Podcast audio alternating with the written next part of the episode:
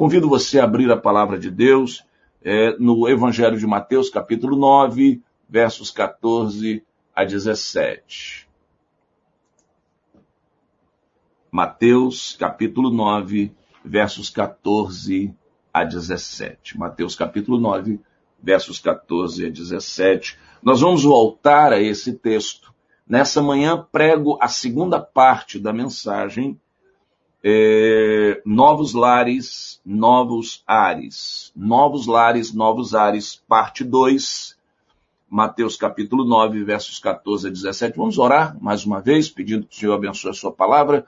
Querido Deus, amado Pai, muito obrigado pelo privilégio de estarmos aqui é, diante da Tua palavra. E te pedimos que o Senhor abençoe a meditação da Tua palavra, pois a Tua palavra é abençoada para todos sempre, e o nosso desejo é que o nosso coração esteja aberto para receber a Tua verdade através do Teu Espírito. Ora sim, em nome de Jesus, amém e amém. Diz assim a palavra do Senhor. Então os discípulos de João vieram perguntar-lhe: porque nós, os fariseus, jejuamos, mas os teus discípulos não? Jesus respondeu: como podem os convidados do noivo ficar de luto enquanto o noivo está com eles? Virão dias quando o noivo lhes será tirado, então jejuarão. Ninguém põe remendo de pano novo em roupa velha, pois o remendo forçará a roupa, tornando pior o rasgo. Nem se põe vinho novo em vasilha de couro velha. Se o fizer, a vasilha arrebentará, o vinho se derramará e a vasilha se estragará. Ao contrário, põe-se vinho novo em vasilha de couro nova e ambos se conservam. Que o povo de Deus diga amém, que o Senhor abençoe essa meditação da sua palavra. Obrigado, irmã Aninha, que Deus abençoe a sua vida. É, queridos, é, é, desde a semana passada, nós temos refletido que o Senhor Jesus, ele fala nesse texto de incoerências. Na semana passada, falamos da incoerência de alguém tratar como morto alguém que está vivo. Trabalhamos nessa dimensão. Incoerência, segundo os dicionários, é a falta de ligação entre ideias e fatos. É a ausência de lógica entre uma coisa e outra. É a falta de conexão. Nesse texto, como disse, Jesus trata de incoerências. Falamos da incoerência desses convidados do noivo estarem de luto, estando o noivo vivo. A segunda incoerência é a incoerência em se colocar remendo de pano novo em roupa velha. E pretendo meditar um pouco sobre isso.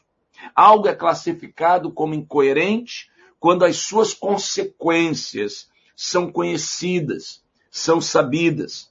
Jesus, então, apela para a inteligência humana, para o conhecimento humano, para a lógica humana. Assim, no verso dezesseis do nosso texto, Jesus é enfático ao dizer: ninguém põe remendo de pano novo em roupa velha, pois o remendo forçará a roupa, tornando pior o rasgo. Então, Jesus destaca essa incoerência do remendo. O objetivo do remendo é ocultar um rasgo, é ocultar um buraco, um dano, um prejuízo. Remendo, então, é aquilo que emenda. Jesus é enfático ao afirmar que ninguém faz isso. Ninguém faz isso. Ou seja, ninguém pega um pano novo para consertar uma roupa velha. Ninguém que deseja resolver de verdade um rasgo, um buraco, um dano, um prejuízo, faz remendos. É isso que Jesus quer deixar claro. Jesus enfatiza isso porque remendo é paliativo. Remendo não é conserto. Remendo não é solução. Remendo é um paliativo. Jesus, com certeza aqui, não está falando de roupas, mas ele está usando uma simbologia. Jesus está falando de vidas. desde que terminou de pregar o Sermão do Monte, nos capítulos cinco, seis e sete, aqui de Mateus, Jesus vem demonstrando o poder de Deus para a transformação de vidas. Ele vem curando e libertando pessoas nos capítulos oito e aqui no capítulo nove. Portanto, Jesus está falando de vidas. Jesus está falando de novidade de vidas. O texto anterior a esse é um chamado, exatamente o chamado de Mateus para ser discípulo. Quando Jesus termina esse convite ao dizer o seguinte: não são os que têm saúde que precisam de médico, mas sim os doentes. Assim, Jesus nos leva a entender que o que precisamos é de cura e não de paliativos. O que precisamos é de transformação e não de paliativos. O que nós precisamos é de solução plena para as nossas necessidades e não de remendos. Precisamos de transformação que toque a nossa essência. Há muitas pessoas que têm vivido a experiência de fazer remendos em sua vida familiar. Passam anos não tratando a essência, mas usando remédios e remendos para esconder buracos, para esconder os danos, para esconder os prejuízos de uma vida sem brilho, de uma vida familiar sem alegria. Aprenderam a técnica de costurar remendos no tecido familiar. Assim, quando um problema aparece, buscam logo uma solução imediata que diga, principalmente para quem está de fora, que tudo está bem na sua família. São ágeis nisso, são prontos para isso. Não consertam a torneira da pia, mas colocam um barbante. Não consertam o chuveiro elétrico, mas esquentam água no balde. Não trocam a fechadura com defeito, mas instalam outros trincos. Ou seja, ou seja, aprenderam a conviver com os problemas aplicando soluções paliativas. Soluções que a princípio eram temporárias. São aquelas que a gente diz, depois eu vejo isso melhor. Mas na verdade, elas estão lá por anos, sem mudar o quadro. Se tornaram já presentes no convívio, na história, na dinâmica familiar. São pessoas que vivem pisando em ovos, vivem selecionando palavras, selecionando gestos, pois sabem que os problemas continuam lá, que o buraco está lá, que o desentendimento está lá, que a falta de paz está lá, a frieza do casamento está lá, a falta de diálogo está lá, o adultério está lá, o desrespeito dos filhos está lá, a falta de autoridade está lá, mas temem mexer, pois sabem que tudo está a ponto de explodir. Se tocarem ali, o rasgo aparece, o buraco aparece, o problema aparece. Estão apenas provendo paliativos. Aprenderam a fazer remendos. Por que então optar pelo novo? Jesus, que é sempre gentil, sempre gracioso, sempre compassivo, longânimo, para dar explicações para aquilo que é óbvio, para aquilo que ele ensina, explica o porquê não usar remendos. Jesus usa uma expressão que eu acho muito interessante, quando ele diz, pois o remendo forçará a roupa, tornando pior o rasgo. Você percebeu isso? Jesus, ele justifica, verso dezesseis, ninguém põe remendo de pano novo em roupa velha, pois o remendo forçará a roupa, tornando pior o rasgo. Aqui residem, então, algumas explicações para que algumas pessoas é, continuem a usar remendos e a proposta para abandonar isso e passarem a usar tecido novo. Primeiro, nós devemos entender que não podemos fazer remendos, usar remendos, pois o novo não convive com o velho. O novo não convive com o velho, é o que Jesus explica. O tecido novo destoa do velho, eu e você sabemos disso.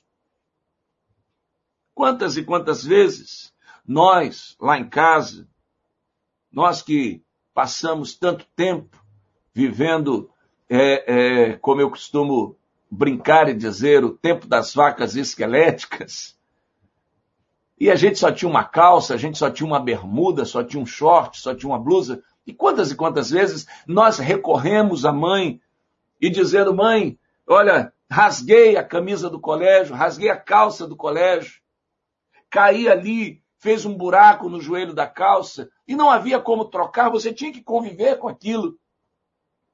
E mãe lá arrumava um tecido e colocava no lugar, costurava. Mas eu e você sabemos que o tecido novo destoa do velho. Não combina com o velho. Traz destaque, não há comunhão entre eles. Penso que muita gente resiste a promover mudanças em suas vidas. Resiste a assumir posturas novas em sua família, pois sabe que a atitude nova, que a postura nova deixará evidente que essa pessoa, que essa família esteve vivendo algo velho, algo obsoleto, algo improdutivo, algo infrutífero, algo inadmissível por muito tempo.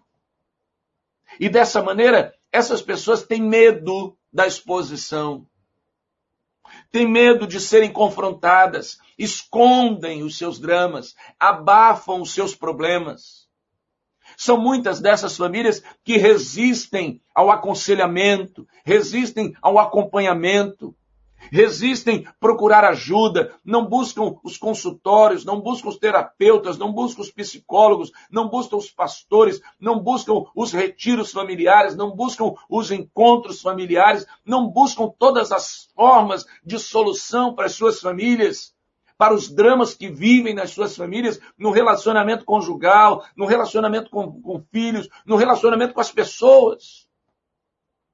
Elas preferem manter tudo como está. Resistem, porque sabem que a introdução do novo evidenciará o velho.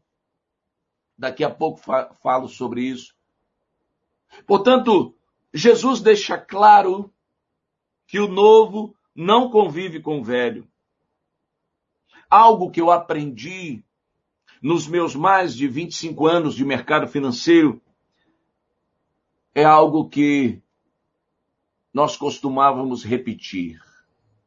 É melhor ficar amarelo hoje, e amarelo você sabe que é sem graça, é melhor ficar amarelo hoje do que ficar vermelho amanhã, ou seja, com vergonha.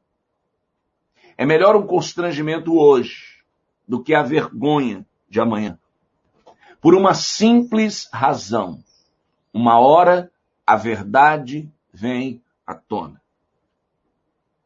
Portanto, em nome de Jesus, eu quero dizer a você, fique amarelo hoje, fique sem graça mesmo, mas assuma que as coisas não vão bem, procure ajuda. Diga, olha, vocês olham de fora e parece que a minha casa vai bem, que a minha família vai bem, que tudo está bem, mas isso tudo é maquiagem, as coisas não vão bem. É melhor assumir isso hoje, ficar sem graça hoje. Desfazer o conceito estético que as pessoas têm da sua vida, da sua família. É melhor fazer isso hoje do que prolongar isso, prorrogar isso e ter que experimentar o com, é, é, é, é, a exposição que virá amanhã e a vergonha de não ter feito o que precisava ser feito, de não ter dado importância ao que era importante, de não ter tratado na essência o que deveria ser tratado na essência. É melhor dizer que você tem usado maquiagens e remendos para manter sua família de pé. Mas é necessário também reconhecer que isso está te cansando, que isso está te martirizando emocionalmente. Portanto, se abra para a novidade de vida que o Senhor tem para você, para a sua casa, para a sua família, hoje. Abrace o novo, abrace a novidade que Jesus quer implantar na sua casa, na sua história hoje. Em segundo lugar, Jesus deixa claro que não se põe remendo novo em tecido velho, porque o novo pressiona o que é velho. Essa é uma, esse é algo que Jesus deixa claro e mostra o conhecimento profundo de Jesus sobre todas as coisas. Jesus traz um ensino maravilhoso que nos mostra que o remendo novo forçará a roupa. É, é essa expressão que Jesus traz. O que, que Jesus quer dizer aqui? Jesus diz que toda roupa, não apenas aquele espaço que está ali, não apenas o rasgo, não apenas o tecido que foi rompido, não apenas aquela, aquela área ali, mas toda roupa sentirá a pressão da presença do remendo novo. Essa é uma profecia linda e tremenda, pois Jesus não está falando de tecidos, Jesus está falando de vidas. Essa é uma profecia linda e tremenda para a sua vida e para a sua casa. Você quer uma casa nova, você quer uma família nova, você quer um casamento novo, você quer um relacionamento novo entre pais e filhos, entre filhos e filhos, você quer uma atmosfera nova na sua casa, você quer novos ares no seu lar. Abra-se para o agir da novidade de Deus a partir de pequenas coisas. Jesus usa essa analogia do remendo, um pequeno pedaço de tecido. Jesus afirma, pressiona toda a roupa, força toda a roupa. Jesus está nos dizendo que uma vida nova, uma vida no meio de toda a família, uma vida no meio de, uma, de toda uma história familiar, uma vida transformada, restaurada, renovada pelo poder de Deus, força, pressiona toda a família. Essa é a bênção de Deus. Essa é a profecia de Deus. Portanto, antes de esperar que sua família seja transformada, antes de querer ver a sua família renovada, antes de querer experimentar o novo de Deus em toda a sua família, deixe Deus transformar a sua, deixe Deus renovar a sua, deixe Deus começar em você e a partir de você a renovação, a transformação de toda a sua casa, de toda a sua família, de todos os relacionamentos que estão ali. Seja esse pequeno começo do agir de Deus na sua vida. Antes de ver seu filho aos pés de Jesus, seja uma mãe, seja um pai aos pés de Jesus. Antes de ver o seu cônjuge vivendo em santidade e em comunhão com o Senhor, seja um esposo, uma esposa que vive em santidade e em comunhão com o Senhor, Deus completará a obra.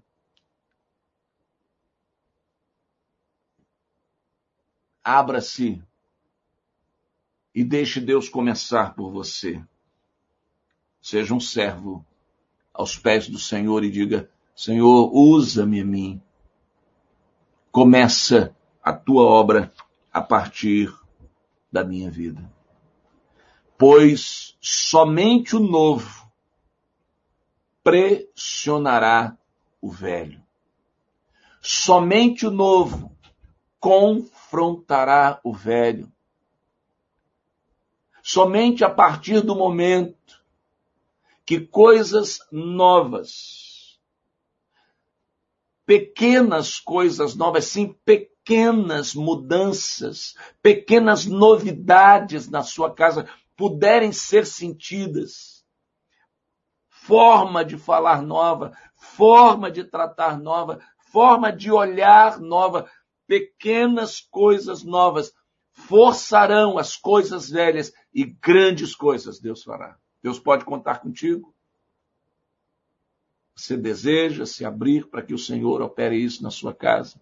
A terceira verdade que Jesus nos ensina, porque nós não devemos usar remendo novo em tecido velho, é porque o novo mostra a gravidade da situação. Em terceiro lugar, o novo mostra a gravidade da situação. Quando Jesus diz aqui no verso dezesseis, ninguém põe remendo de pano novo em roupa velha, pois o remendo forçará a roupa, tornando pior o rasgo. Alguém poderia dizer, Jesus está, não está incentivando a novidade, ao contrário. Quando Jesus diz que o novo torna pior o rasgo, não é no sentido de estragar uma situação. O que Jesus, na verdade, está querendo mostrar é que o tecido antigo estava prestes a romper. Estava por um fio, podemos dizer. A situação era grave, a situação era dramática. E quando entra a novidade ali, ela só mostra, ela só revela é, é, o que estava acontecendo. Há muitas famílias dormentes. Há muitas famílias adormecidas, há muitas famílias anestesiadas diante da gravidade dos seus problemas. Procuram atenuar os seus problemas, procuram minimizar os seus problemas. Não faça isso. É necessário, então, que Deus promova é, algo como nós poderíamos dizer, um choque de ordem. É necessário que Deus, então, É, é, entre com alguma situação, com alguma providência, isso é graça da sua parte, a fim de que é, nós vejamos que a situação é mais grave do que imaginávamos, mais séria do que pensávamos. Jamais vou dizer aqui que Deus é, é, é, usou a pandemia, ou Deus usa a pandemia é, para castigar pessoas, para trazer o mal sobre as pessoas, mas eu acredito que Deus eh, não foi pego de surpresa pela pandemia, que a pandemia está debaixo da soberania de Deus e que Deus, através da sua infinita bondade e misericórdia, Deus, como a sua palavra diz, que faz com que todas as coisas, e eu me baseio na palavra de Deus, todas as coisas, para o bem daqueles que amam ao Senhor, Deus usa todas as coisas e Deus tem usado essa pandemia para mostrar, para nos ensinar que muitas coisas nos nossos relacionamentos, na nossa família, estavam é, numa situação muito mais dramática do que nós é, é, é, vínhamos tratando. O fato de fazer com que os familiares convivessem mais aflorou, aflorou dramas que já estavam ali latentes. Dramas entre cônjuges, dramas entre pais e filhos, dramas entre filhos e filhos, as coisas já estavam ali latentes, presentes, só que não se dava a importância devida. Como se diz por aí, se empurrava com a barriga, se adiava, se procrastinava. Bastou confinar as pessoas e os problemas começaram a se evidenciar, a falta de diálogo, a falta de afeto, a falta de proximidade, a falta de conhecimento, pessoas estranhas, como ouvi é, é, de uma pessoa me dizer, pastor, parece que essa pessoa, ela não era dessa casa, pois não sabia nada dessa casa. É, é isso que essa pandemia também veio trazer, e Deus está nos dando oportunidades para nos mostrar isso, que a situação é mais séria, e é bem séria, é grave. O profeta Isaías, por exemplo, ele só tem a noção exata da sua impureza, é, da impureza do ambiente onde vive. É, é, Isaías estava anestesiado, Isaías estava acostumado. Isaías era um homem impuro, de lábios impuros, habitando no meio de, de um povo de impuros lábios, e isso parecia tudo normal, até que Deus promove um choque de ordem quando ele vai para a igreja, quando ele vai ao templo. Deus se apresenta para ele. Deus o confronta. Sabe qual é a reação de Isaías? Ele, o, ele vai nos dizer lá em Isaías seis, ai de mim, estou perdido. Só nesse momento ele tem a consciência do drama que está vivendo, da situação caótica que ele está vivendo. Então ele confessa, pois sou um homem de lábios impuros e vivo no meio de um povo de lábios impuros e os meus olhos viram um rei, o Senhor dos exércitos. Às vezes Deus permite que algumas situações visitem a nossa casa e a nossa família e não é para o nosso mal. É para nos sacudir. É para nos chamar a atenção, é para que nós vejamos que a situação é mais grave, é mais séria do que a tratamos, do que a forma que a tratamos. Deixamos de orar por essas situações, deixamos de pedir ajuda, deixamos de clamar, deixamos de reconhecer a nossa impotência, a nossa fragilidade de resolver esses problemas. O novo mostra a gravidade da situação. Portanto, uma das primeiras coisas que Deus faz na nossa vida, quando nós nos aproximamos dele, é nos revelar, é nos conscientizar da gravidade da situação que estamos vivendo.